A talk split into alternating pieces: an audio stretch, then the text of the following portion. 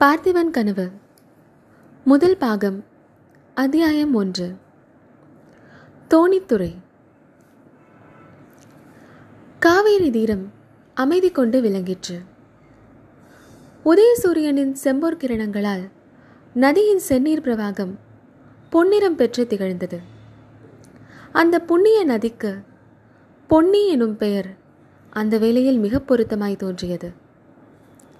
சுழிகள் சுழல்களுடனே விரைந்து சென்று கொண்டிருந்த அந்த பிரவாகத்தின் மீது.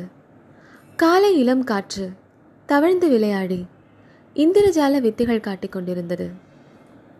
சின்னஞ்சிறு அலைகள் ஒன்றோடொன்று லேசாக மோதிய போது சிதறி விழுந்த ஆயிரம் ஆயிரம் நீர்த்துளிகள் ஜாஜ்வல்யமான ரத்தினங்களாகவும் கோமேதகங்களாகவும் வைரங்களாகவும் மரகதங்களாகவும் பிரகாசித்து காவேரி நதியை ஒரு மாயபுரியாக ஆக்கிக் கொண்டிருந்தன. ஆற்றங்கரையில் ஆலமரங்கள் நெடுந்தூரத்திற்கு நெடுந்தூரம் விழுதுகள் விட்டு விசாலமாக படர்ந்திருந்தன. மரங்களின் பழைய இலைகள் எல்லாம் உதிர்ந்து புதிதாக தளிர்விட்டிருந்த காலம். அந்த இளம் தளிர்களின் மீது காலை கதிரவனின் பொற்கிரணங்கள் படிந்து அவற்றை தங்கத் தகடுகளாக செய்து கொண்டிருந்தன. கண்ணுக்கெட்டிய தூரம் தண்ணீர் மயமாக தோன்றிய அந்த நதியின் மத்தியில் வடகிழக்கு திசையிலே ஒரு பசுமையான தீவு காணப்பட்டது. தீவின் நடுவில் பச்சை மரங்களுக்கு மேலே கம்பீரமாக தலைதூக்கி நின்ற மாளிகையின் தங்கக் கலசம் தகதகவென்று ஒளிமயமாய் விளங்கிற்று. அந்த மனோகரமான காலை நேரத்தில் அங்கு எழுந்த பலவகை சத்தங்கள் நதி தீரத்தின் அமைதியை நன்றி எடுத்துக்காட்டுவனாக இருந்தன. விசாலமான ஆலமரங்களில் வாழ்ந்த பறவை இனங்கள் சூரிய உதயத்தை வரவேற்று பற்பல இசைகளில் கீதங்கள் பாடின. அந்த இயற்கை சங்கீதத்துக்கு நதி பிரவாகத்தின் ஹோ என்ற ஓசை சுருதி கொடுத்து கொண்டிருந்தது. உணவு தேடும் பொருட்டு வெளியே கிளம்புவதற்கு ஆயத்தமான பறவைகள் தம் சிறகுகளை அடித்து ஆர்ப்பரித்தன. தாய் பறவைகள் குஞ்சுகளிடம் கொஞ்சி கொஞ்சி விடைபெற்றுக் கொண்டிருந்தன. கரையின் சற்று தூரத்தில் ஒரு ஆலமரத்தின் அடியில் குடிசை வீடு ஒன்று காணப்பட்டது. அதன் கூரை வழியாக அடுப்பு புகை வந்து கொண்டிருந்தது. அடுப்பில் கம்பு அடை வேகும் வாசனையும் லேசாக வந்தது. குடிசையின் பக்கத்தில் கறவை எருமை ஒன்று படுத்து அசை போட்டு கொண்டிருந்தது. அதன் கன்று அறையில் நின்று தாய் அசை போடுவதை மிக்க ஆச்சரியத்துடன் உற்று நோக்கிக் கொண்டிருந்தது. அந்த நதி தீரத்தின் ஆழ்ந்த அமைதியை கலைத்து கொண்டு குதிரை குளம்படியின் சத்தம் கேட்டது. வர வர அந்த சத்தம் நெருங்கி வந்து கொண்டிருந்தது. இதோ வருகிறது. நாலுகால் பாய்ச்சலில் ஒரு கம்பீரமான குதிரை. அதன் மேல் ஆஜானுபாகுவான வீரன் ஒருவன் காணப்படுகிறான். வந்த வேகத்தில் குதிரையும் வீரனும் வேர்வையில் மூழ்கியிருக்கிறார்கள்.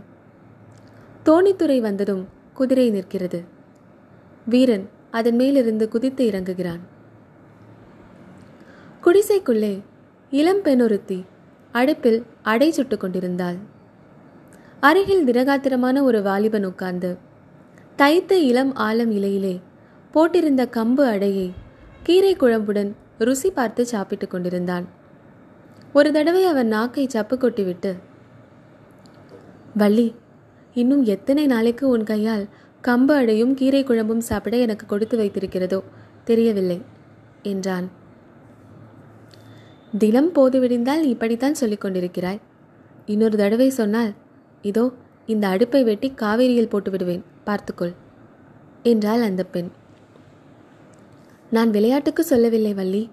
மகாராஜாவும் மகாராணியும் நேற்று பேசிக் கொண்டிருந்ததை கேட்டேன். யுத்தம் நிச்சயமாக வரப்போகிறது என்றான் வாலிபன். யுத்தம் வந்தால் உனக்கென்ன என்றுதான் கேட்கிறேன். உன்னை யார் யுத்தத்துக்கு அழைக்கிறார்கள்? உன் பாட்டுக்கு படகோட்டிக் கொண்டு இருக்க வேண்டியதுதானே என்றாள் வள்ளி. அதுதான் இல்லை. நான் மகாராஜாவின் காலிலே விழுந்து கேட்டுக்கொள்ளப் போகிறேன்.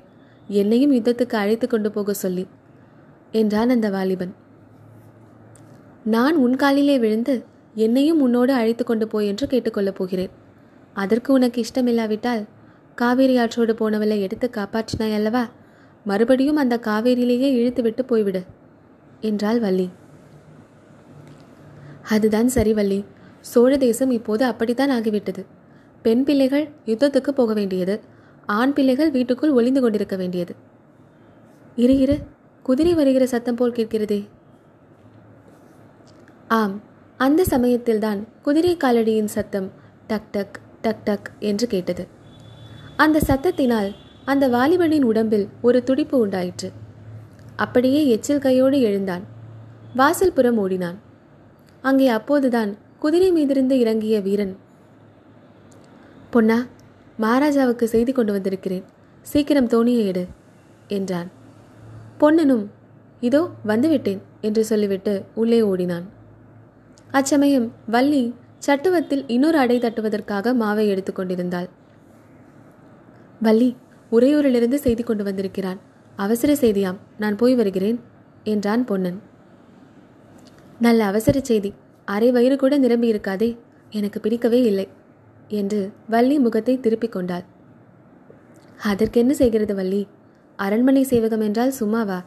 என்று பொன்னன் சொல்லிக்கொண்டே அவளுடைய சமீபத்திற்கு சென்றான் கோபம் கொண்ட அவளது முகத்தை தன் கைகளால் திருப்பினான். வள்ளி புன்னகையுடன் தன் முகத்தின் மேல் விழுந்திருந்த கூந்தலை இடது கையால் எடுத்து சொருக்கு போட்டுக்கொண்டு சீக்கிரம் வந்து விடுகிறாயா? என்று சொல்லிவிட்டு பொன்னனை அண்ணாந்து பார்த்தாள். பொன்னன் அவளுடைய முகத்தை நோக்கி குனிந்தான். அப்போது வெளியிலிருந்து எத்தனை நேரம் பொன்னா? என்று கூச்சல் கேட்கவே பொன்னன் திருக்கிட்டவனாய் இதோ வந்துவிட்டேன் என்று கூச்சலிட்டு கொண்டு வெளியே ஓடினான்.